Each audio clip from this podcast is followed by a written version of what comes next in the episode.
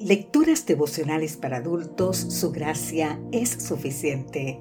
Cortesía del Departamento de Comunicaciones de la Iglesia Adventista del Séptimo Día Gascue en Santo Domingo, capital de la República Dominicana. En la voz de Sarat Arias. Hoy, 13 de septiembre, la gloria de Pablo.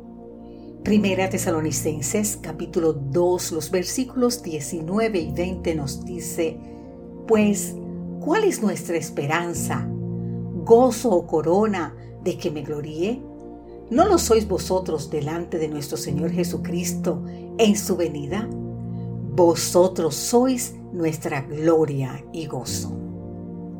La gran esperanza de Pablo era encontrarse con los salvos de todos los tiempos y compartir la eternidad. Su corazón estaba lleno de esta esperanza se gozaba en esos creyentes con los que soñaba con presentar ante el Señor en el día final. Cual tesoros rescatados del gran conflicto del pecado, esos fieles ante el trono y ante el rey serían su gloria. Un detalle que no es menor, potencia de esta historia. La alegría de Pablo y la de Cristo coinciden. Después de ese terrible sufrimiento, Él verá la luz se sentirá satisfecho con todo lo que experimentó.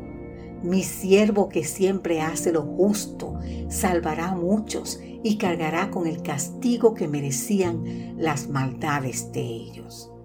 Te invito a leer en el libro de Isaías capítulo 53.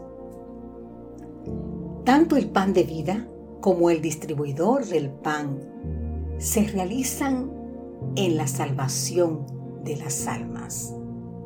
El deseo del apóstol de visitar a sus conversos fortalecería su fe y su compromiso con la verdad y le daba más valor para enfrentar la persecución.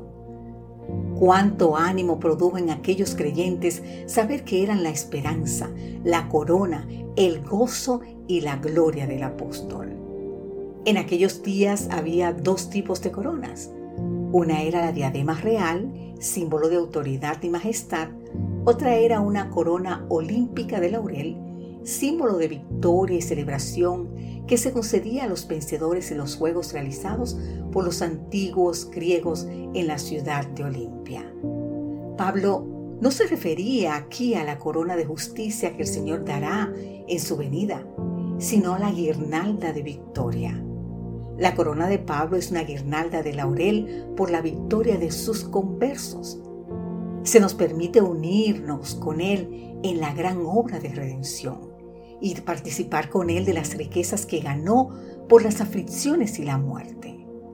La evidencia de su apostolado está escrita en los corazones de sus conversos y atestiguada por sus vidas renovadas. Cristo se forma en ellos como la esperanza de gloria. Querida amiga, querido amigo, si nuestra guirnalda de gloria es la honra de ganar almas para Cristo. En breve el Señor cambiará el laurel perecedero y frágil por la diadema imperecedera y eterna. Yo no sé tú, pero yo quiero la imperecedera y la eterna. Que Dios hoy te bendiga en gran manera.